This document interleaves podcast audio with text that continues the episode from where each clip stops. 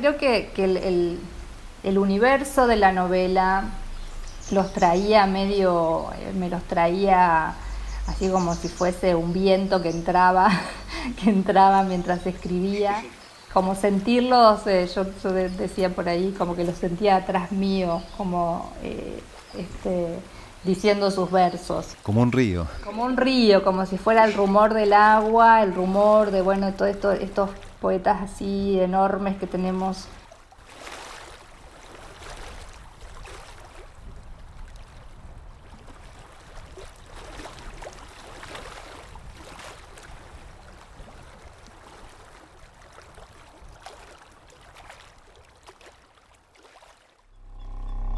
Esto es Río Sapiens, podcast. Memorias de agua. Memorias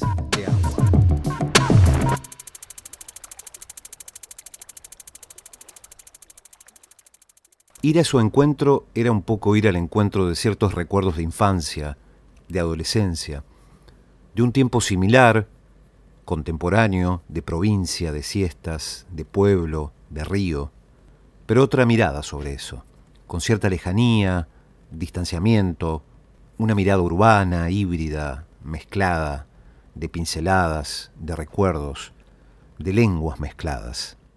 Publicó tres novelas, en 2012 El viento carraza, en 2013 Ladrilleros y en 2020 No es un río, que conforman lo que se llama la trilogía de las masculinidades.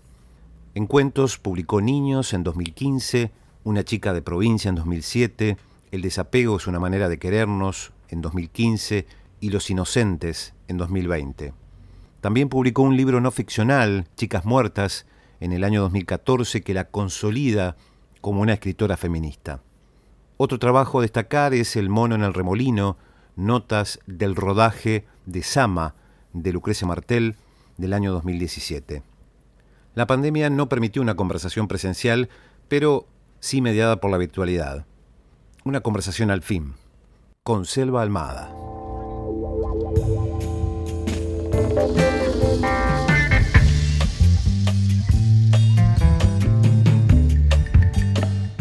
Selva, en alguna entrevista leí por ahí que para vos han sido muy importantes las lecturas de poetas como Juan Meneguín de Concordia, entre otros poetas entrerrianos, para trabajar el modo de hablar de los personajes de tus novelas. Meneguín precisamente habla sobre la forma fluvial de hablar de los mesopotámicos y mm, señala que toda la poesía entrerriana por tradición tiene un sentido fluvial, un sentido de transcurrir, una mirada mansa. ¿Cuál es tu punto de vista? ¿Qué pensás sobre esto que afirma Juan? La verdad es que lo comparto plenamente. Em, me parece que hay, que justamente es eso, la mirada. Em, me parece que hay una mirada de ser entrerriano, una, que es una forma de, eh, una forma de ser, pero que es una forma de mirar, y esa forma de mirar también es, es una manera de, estar eh, parado en, el mundo, ¿no? Y creo que, que, en definitiva es una, digamos, es una mirada poética que en definitiva también es, política, ¿no? Es como decir, bueno, escribo de esta manera, em, tomando elementos del lenguaje, de la manera de hablar, de la manera de decir, del modo de decir, de los giros que, tenemos nosotros eh, como entrerrianos y entrerrianas, y a eso, en mi caso, eh, y yo supongo que en el caso de los poetas con más razón todavía, em, tomo todos esos elementos y, a eso lo, transformo en una poética, eh, incorporar la oralidad a la, a la literatura escrita.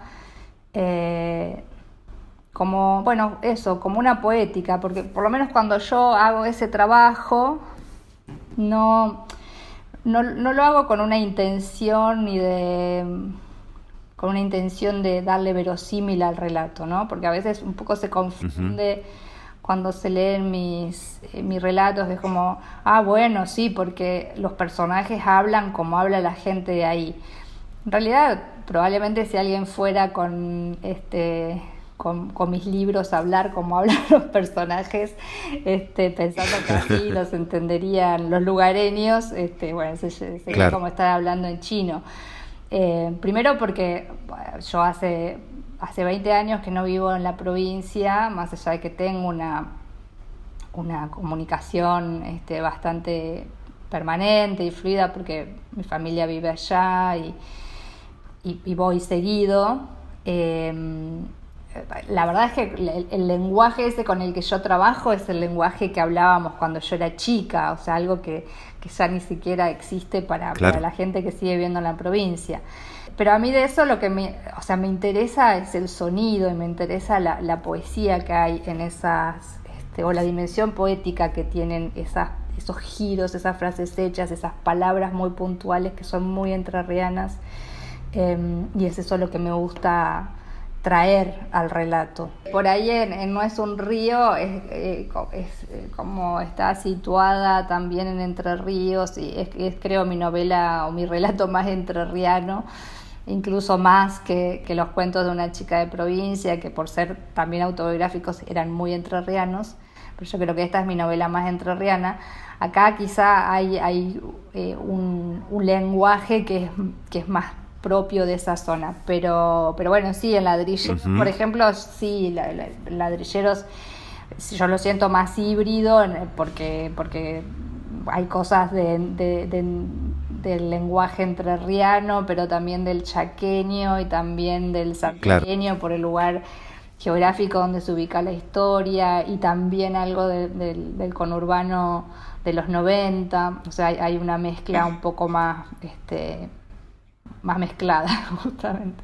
¿Cuál es y cuál fue tu relación con el río, con los ríos, los arroyos a lo largo de tu vida? Mi relación en realidad de, la infancia más que con el río es, es, justamente con los arroyos, porque yo nací en un pueblo que se llama Villa Elisa, que está cerca del río Uruguay, pero no, eh, no, en, no en el margen. Entonces, este, estamos a 30 kilómetros más o menos del, río Uruguay. Así que la experiencia fluvial tenía más que ver con, bueno, arroyos que hay montones en la zona, bueno, en toda la provincia hay muchos cursos pequeños de agua, además de los grandes ríos. Em, y había arroyos cercanos a, donde yo vivía, había este, lagunitas, eh, cañadas, donde también de, chicos íbamos a pescar solos, digamos, porque eran este, casi zanjones que se llenaban de agua y, había pescados ahí también. Y la experiencia con el río fue más em, de grande. Cuando me terminé secundario yo me fui a vivir a Paraná. Y, y, bueno, y ahí fue como el primer contacto con el río de verdad, digamos que además es el río Paraná, que para mí es, eh, es un río muy, muy impresionante. Me acuerdo que la primera vez que lo vi me quedé así como muy asombrada por, no, no solo por, su tamaño, sino por, eh, por su, oscuridad, porque el, el, río Uruguay también es un río mucho más claro, más manso, más amigable en un punto, y me impresionó mucho. Eh, el poder o, lo que parecía que emanaba un poder así muy inmenso el río Paraná. Y a partir de ahí sí tuve como tuve una, una cotidianeidad porque viví 10 años en Paraná. Eh, no vivía especialmente cerca del río, pero era, era un lugar a donde iba una o dos veces por semana.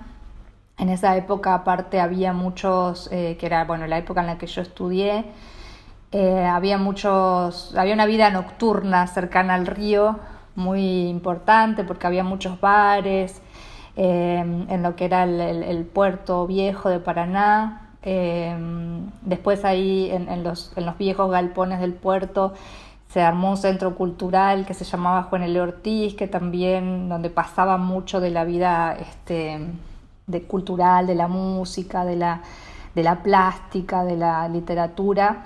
Eh, en ese lugar, así que lo vivía de, noche, de día, eh, igual siempre desde la contemplación. Yo no, no soy acuática, ni siquiera sé nadar, así que mm, ni, tampoco es que navego, o sea, eh, siempre desde la orilla, pero, pero bueno, eh, con una conexión muy, muy fuerte desde la observación.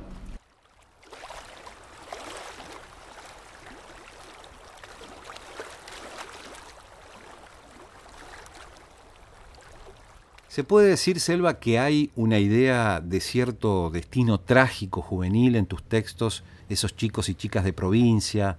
Además participaste como guionista de una película que trata precisamente sobre el tema de los accidentes de autos en un pueblo del interior que tienen como protagonista a jóvenes, ¿verdad?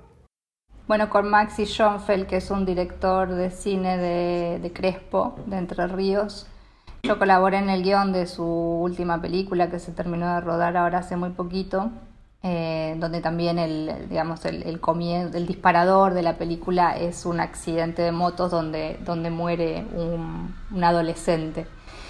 Eh, y sí, eh, creo que también eso también viene un poco de los recuerdos de infancia.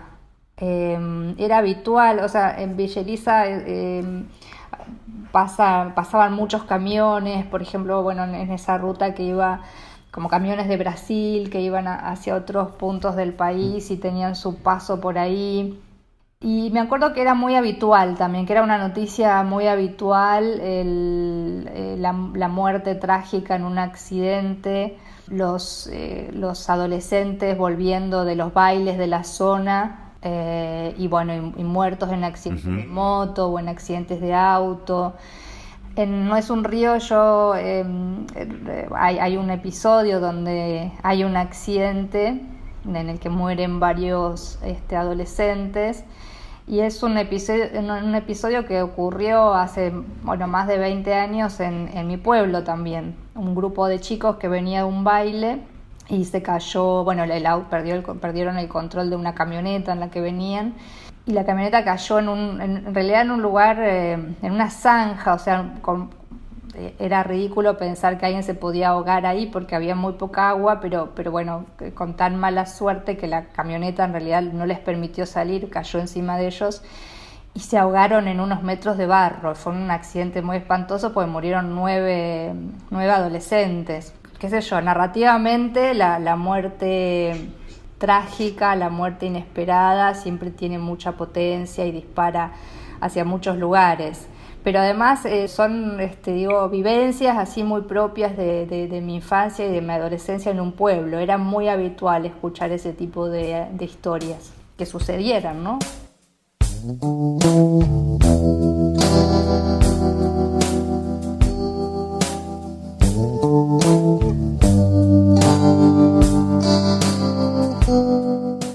Bueno, Chicas Muertas es un trabajo distinto tuyo porque ya entras en el terreno de la no ficción, ¿no? ¿Cómo surgió esa investigación sobre estos femicidios que narrás y, la idea de escribir un libro como este particularmente? El proyecto de Chicas Muertas también aparece o, bueno, o empieza a darme vueltas eh, por, por un lado, por, un interés personal que yo empecé a tener a lo largo de los años en las cuestiones de violencia de género, pero también por un recuerdo puntual de la, adolescencia, que, era, que fue el, en ese momento no le llamábamos femicidio, pero el femicidio de, una chica de un pueblo cercano, eh, y de cómo eso había afectado no solo a la comunidad en la que ella vivía, sino a, toda la zona. Eh, y de todas las cosas que se habían tejido, bueno, también como muy eh, eh, toda esta, esta cosa del pueblo, ¿no? Donde, donde todos creen saber cosas que, este, o, donde inventan lo que no saben, o sea, el chisme, el rumor, el, prejuicio, que, que en realidad son cosas que me di cuenta me doy cuenta eh, que siguen ocurriendo siempre alrededor del, femicidio, eh, sobre todo cuando es una mujer joven, muy joven o adolescente, ¿no? Como que siempre la, prensa y la, gente, la, sociedad, la comunidad terminan poniendo eh, termina revisando la vida privada de la víctima como, como buscando argumentos para que le haya ocurrido lo que le ocurrió, ¿no? Bueno, y eso por supuesto no era, no era muy diferente hace 30 años, sino al contrario, estaba mucho más, este, eh, bueno, naturalizado pensar mal de la víctima en vez de, en vez de pensar este, por qué alguien había eh, arbitrariamente decidido eh, asesinar a una, a una mujer. Y, y sí, o sea, si lo pienso, creo que gran parte de, de, mi narrativa eh, parte un poco de, cosas o de recuerdos de infancia o de cosas que me contaron.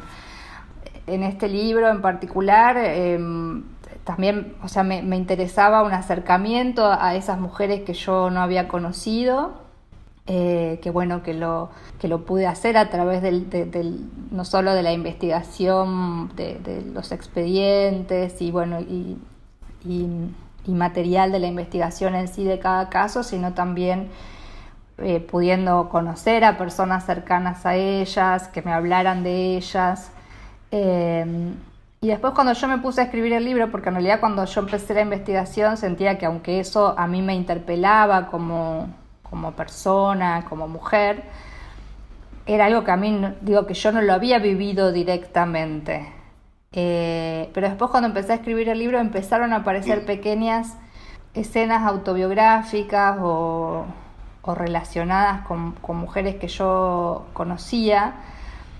La, en la, violencia de género no había llegado a esa instancia que es la muerte, pero que sí... Eh, no, no había llegado a ese extremo, pero que sí todas de alguna manera habíamos atravesado distintas situaciones que en definitiva eh, son como el, preámbulo de eso que, bueno, eh, una, según las estadísticas que no han cambiado demasiado lamentablemente en los últimos años, eh, más o menos cada 24 horas termina con la muerte de una mujer.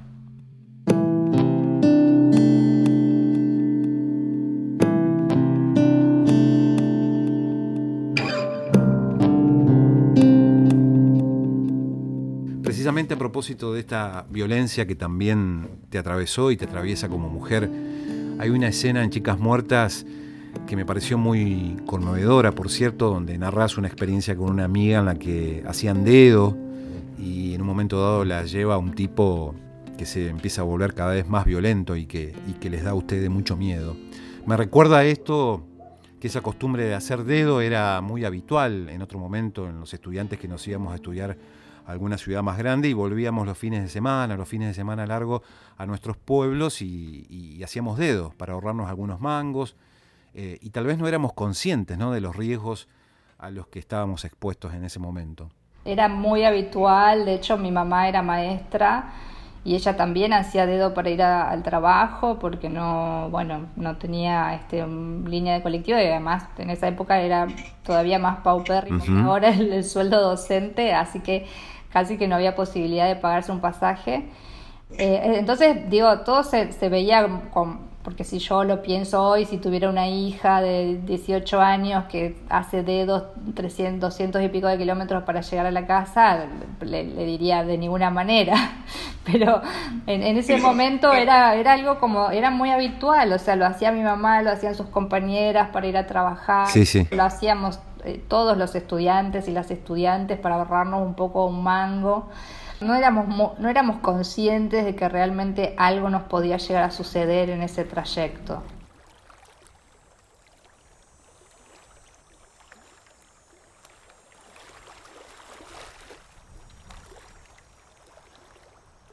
Fui al río y lo sentía cerca de mí, enfrente de mí.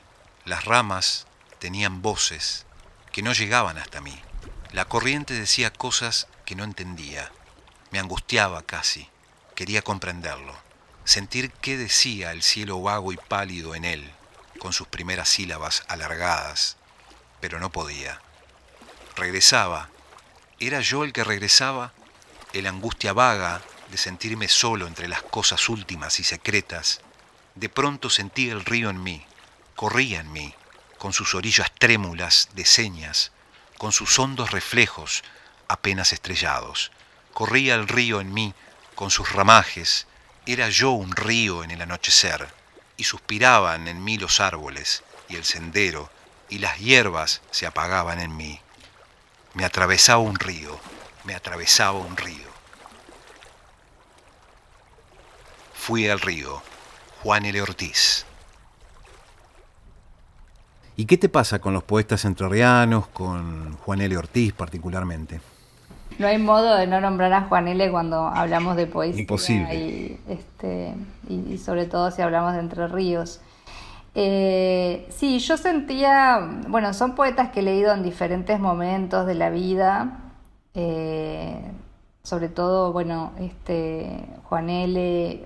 Calveira, que la novela abre con unos versos de Calveira eh, Isel Arayán, que, que, eran los que yo sentía más, este, más ahí susurrantes mientras escribía.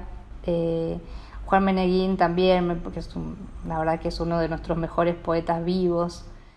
Eh, y, sí lo, sentía cercano, o sea, creo que, el, el, universo de la novela los traía medio, me los traía así como si fuese un viento que entraba, que entraba mientras escribía. Como sentirlos, eh, yo, decía por ahí, como que los sentía atrás mío, como eh, este, diciendo sus versos. Como un río. Como un río, como si fuera el rumor del agua, el rumor de, bueno, todos esto, estos poetas así enormes que tenemos Em, eh, bueno, concretamente en la provincia, pero también en la zona, porque también me resonaba Madariaga, bueno, qué sé yo, poetas muy cercanos al agua y a la naturaleza, que yo siempre, yo siempre digo que a mí me hubiese, encantado ser poeta, tener el, el don de la poesía. Em, y siempre digo que si, yo, si hubiera nacido eh, cerca del río, probablemente hubiera podido ser poeta, pero bueno, como me tocó nacer más adentro en la provincia, este, me, tuve que conformar con ser narradora. Pero bueno, creo que eh, es, digo, es, es como inseparable casi pensar en, en la Mesopotamia y no pensar en la poesía, ¿no?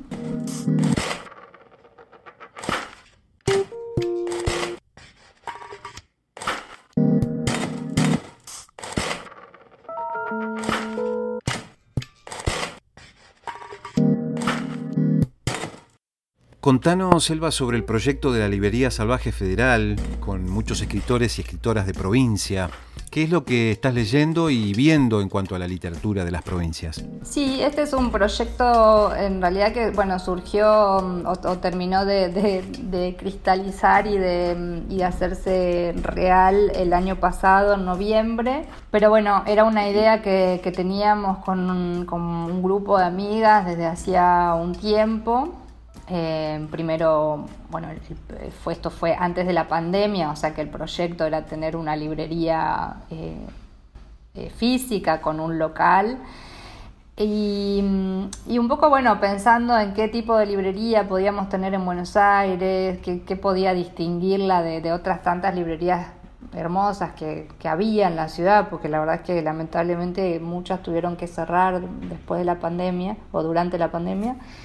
Bueno, se nos ocurrió, ¿por qué no? Eh, vimos que nos dimos cuenta o nos veníamos dando cuenta de que había muy poco de la literatura editada, eh, sobre todo la que se edita en, la, en las provincias.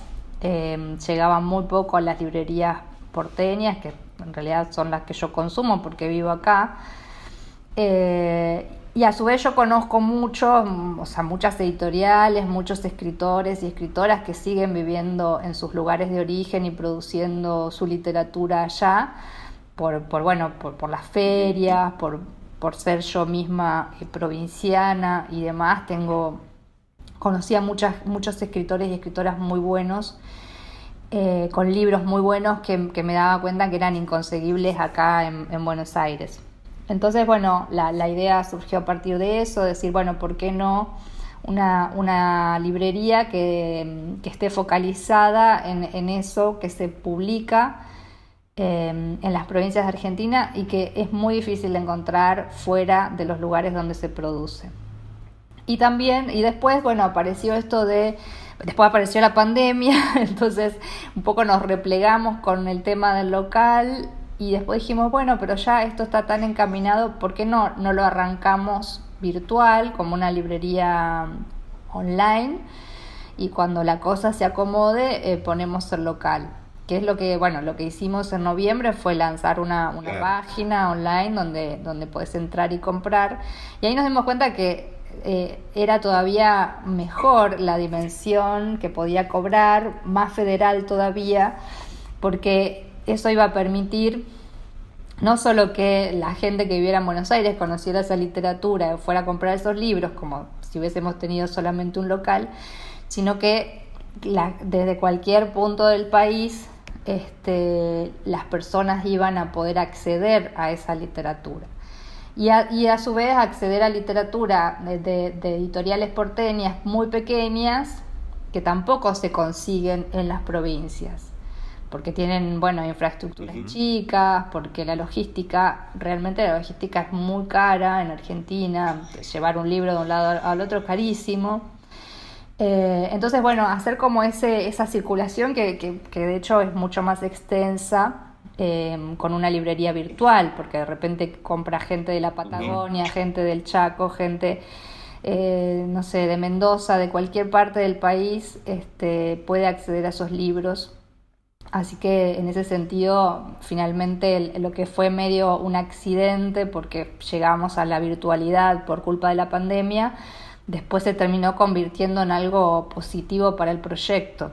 De todas maneras, tenemos la idea de abrir el local y porque también lo habíamos pensado como bueno, como un espacio físico donde pudieran suceder eh, otras cosas, como bueno, charlas, visitas de los cuando, eh, cuando escritores y escritoras de, de, las provincias que estén en Buenos Aires tengan un lugar para presentar sus libros, para dar charlas, seminarios, bueno, como que también fuera un espacio de reunión.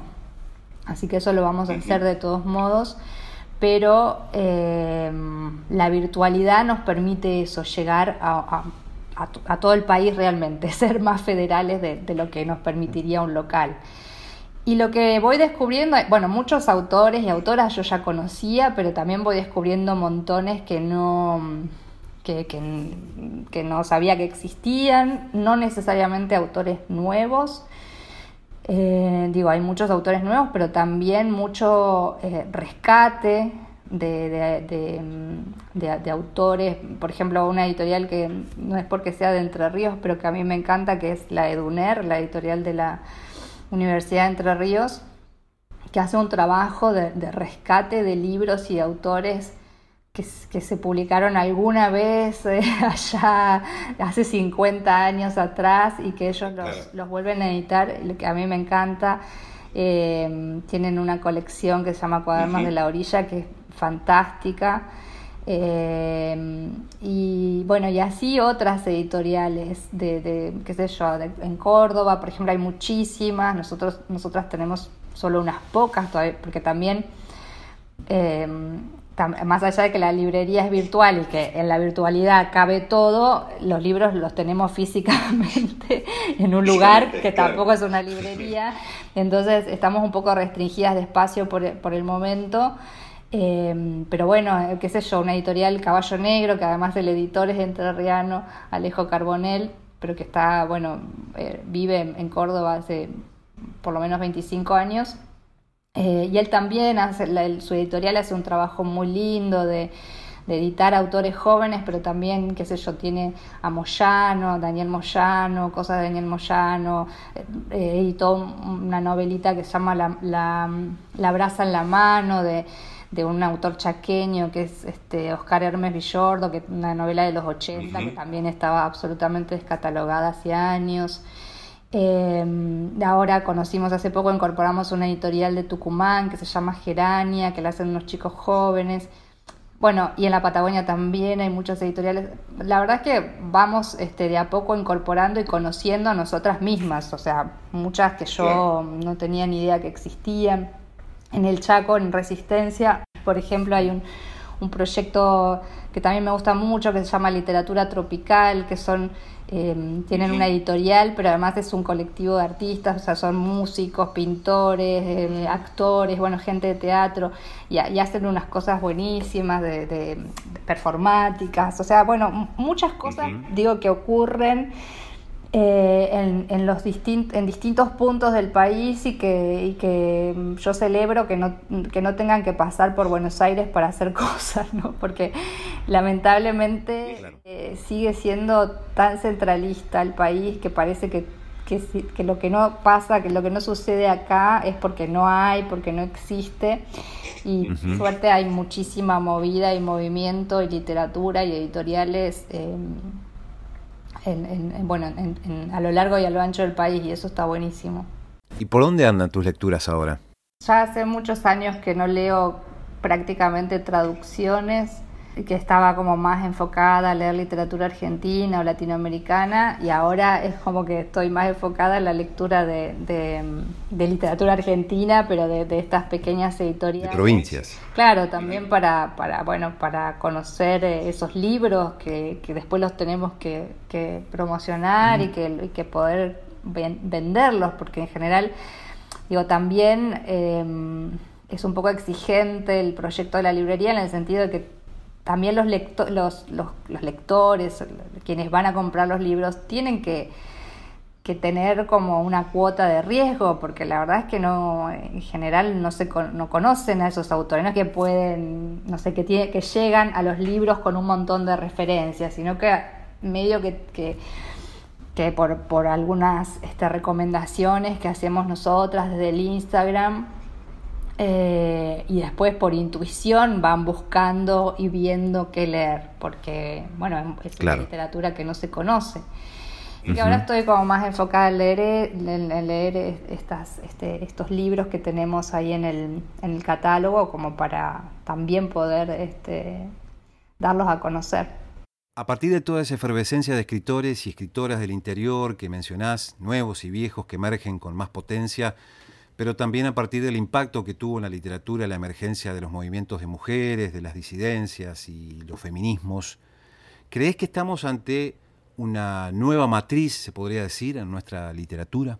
Yo creo que todas esas cosas que, mm, que, nos, que nos interesan o nos interpelan en la realidad y, y como, bueno, como integrantes, los escritores y las escritoras también como integrantes de una comunidad o de una sociedad, eh, bueno, eso también es material o, nos da material o ideas para la escritura de ficción o para ir hacia la no ficción o hacia el ensayo. Eh, seguro que mm, han aparecido muchas, muchos libros, muchos autores y autoras este, eh, transgénero, em, qué sé yo, bueno, Camila Sosa Villada, por ejemplo, que es una escritora eh, trans cordobesa que, está teniendo muchísima, muchísima repercusión sus libros porque son muy buenos, además es muy buena escritora. Está leyendo mucho. Sí, se está leyendo mucho. Y, y, todo el tiempo están apareciendo como, bueno, estas literaturas Em, novedosas en, un, en el sentido de, bueno, que tradicionalmente no, eh, no sé, no sé si, no, digo que no hayan existido, pero si existieron fue de una manera muy secreta y, para la mayoría de los lectores y ahora son mucho más accesibles. Em, a mí igual cuando el panfleto se mete mucho en, la ficción, en la literatura, eh, bueno, es una literatura que no me interesa tanto o, deja de interesarme un poco.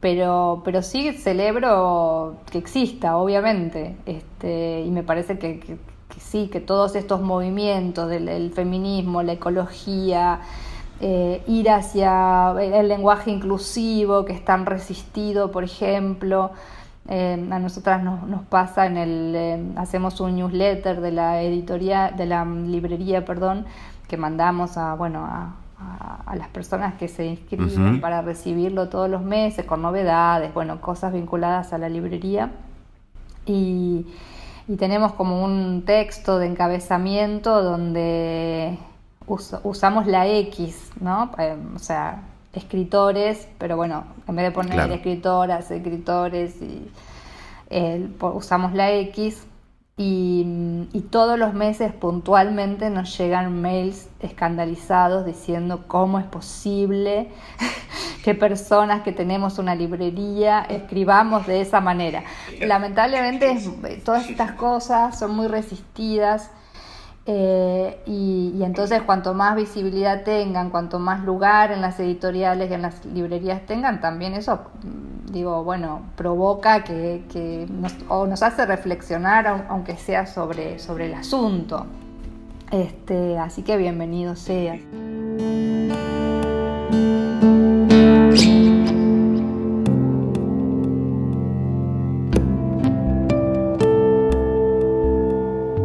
¿Qué lugar crees que puede ocupar la literatura con respecto al futuro de un país, de una sociedad atravesada hoy por una pandemia que ha desnudado muchísimas desigualdades preexistentes de todo tipo? Es decir, ¿podemos estar ante un cambio de época que vuelva a traer el problema de los narradores, que por ejemplo se planteó Benjamin en un mundo tan convulsionado en ese entonces como principios del siglo XX? ¿Qué opinión o qué mirada tenés vos con respecto a esto? La literatura eh, ha sobrevivido ha sobrevivido a todo. Eh, de repente lo que puede llegar a cambiar es el formato. Em, quiero decir, bueno, quizás ya no tantos libros en papel y más libros electrónicos. De todas maneras, Argentina como es un país que se resiste mucho, eh, igual yo me, me, cuento entre las que se resisten al libro electrónico. Yo pensé que, bueno, cuando esa primera parte de la, de la cuarentena, cuando las librerías estuvieron cerradas, como tres meses creo, pensé que iba a crecer exponencialmente el tema de la, de la venta de ebooks. Y finalmente no, no, no fue así, o sea, este, hubo apenas un crecimiento, pero, pero nada, eh, nada importante.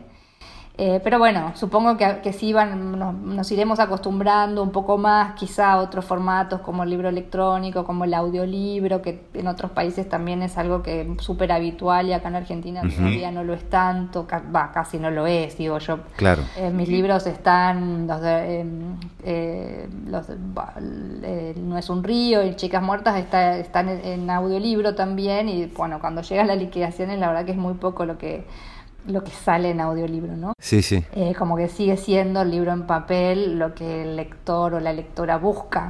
Claro. Yo creo que, eh, de todas maneras, creo que, todo el tiempo em, salen, eh, aparecen nuevos narradores, aparecen poetas. Em, lo que yo creo que, que quizá tenemos una deuda es con la poesía en el sentido como, como en nuestro país, ¿no? Me parece que deberíamos leer más poesía, que se debería eh, enseñar a leer poesía en la escuela, como que estamos muy, este, como muy apegados a la narrativa, a la novela, al cuento, y no somos en general lectores de poesía. Me parece que ahí hay una parte que desde el Estado habría que fomentar un poco más, porque tenemos, bueno, ya hemos nombrado solamente de Entre Ríos este, eh, cuatro grandes poetas y tenemos grandes poetas vivos y poetas vivas. Eh, y no hay una, formación de lectura de poesía. Y, eso me parece que, de hecho yo en la pandemia eh, me, resultaba más amable leer poesía que leer narrativa. me parecía que la narrativa me exigía una concentración distinta, o sea, una concentración mental. En cambio, la poesía, por lo menos para mí, es una disposición más del espíritu que de, que de, la, que de la mente. Entonces me, resultaba mucho más em, pleno leer poesía. Pero sí me parece que no estamos acostumbrados. De hecho, yo hace relativamente poco tiempo que leo poesía.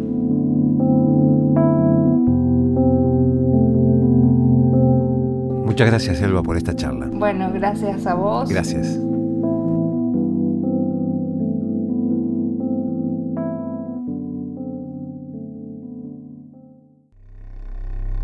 Esto fue Río Sapiens, Memorias, de agua. de agua. Estamos en Instagram como río.sapiens y en Twitter Río Sapiens. Podés escucharnos a través de Spotify, Google Podcast, SoundCloud, YouTube.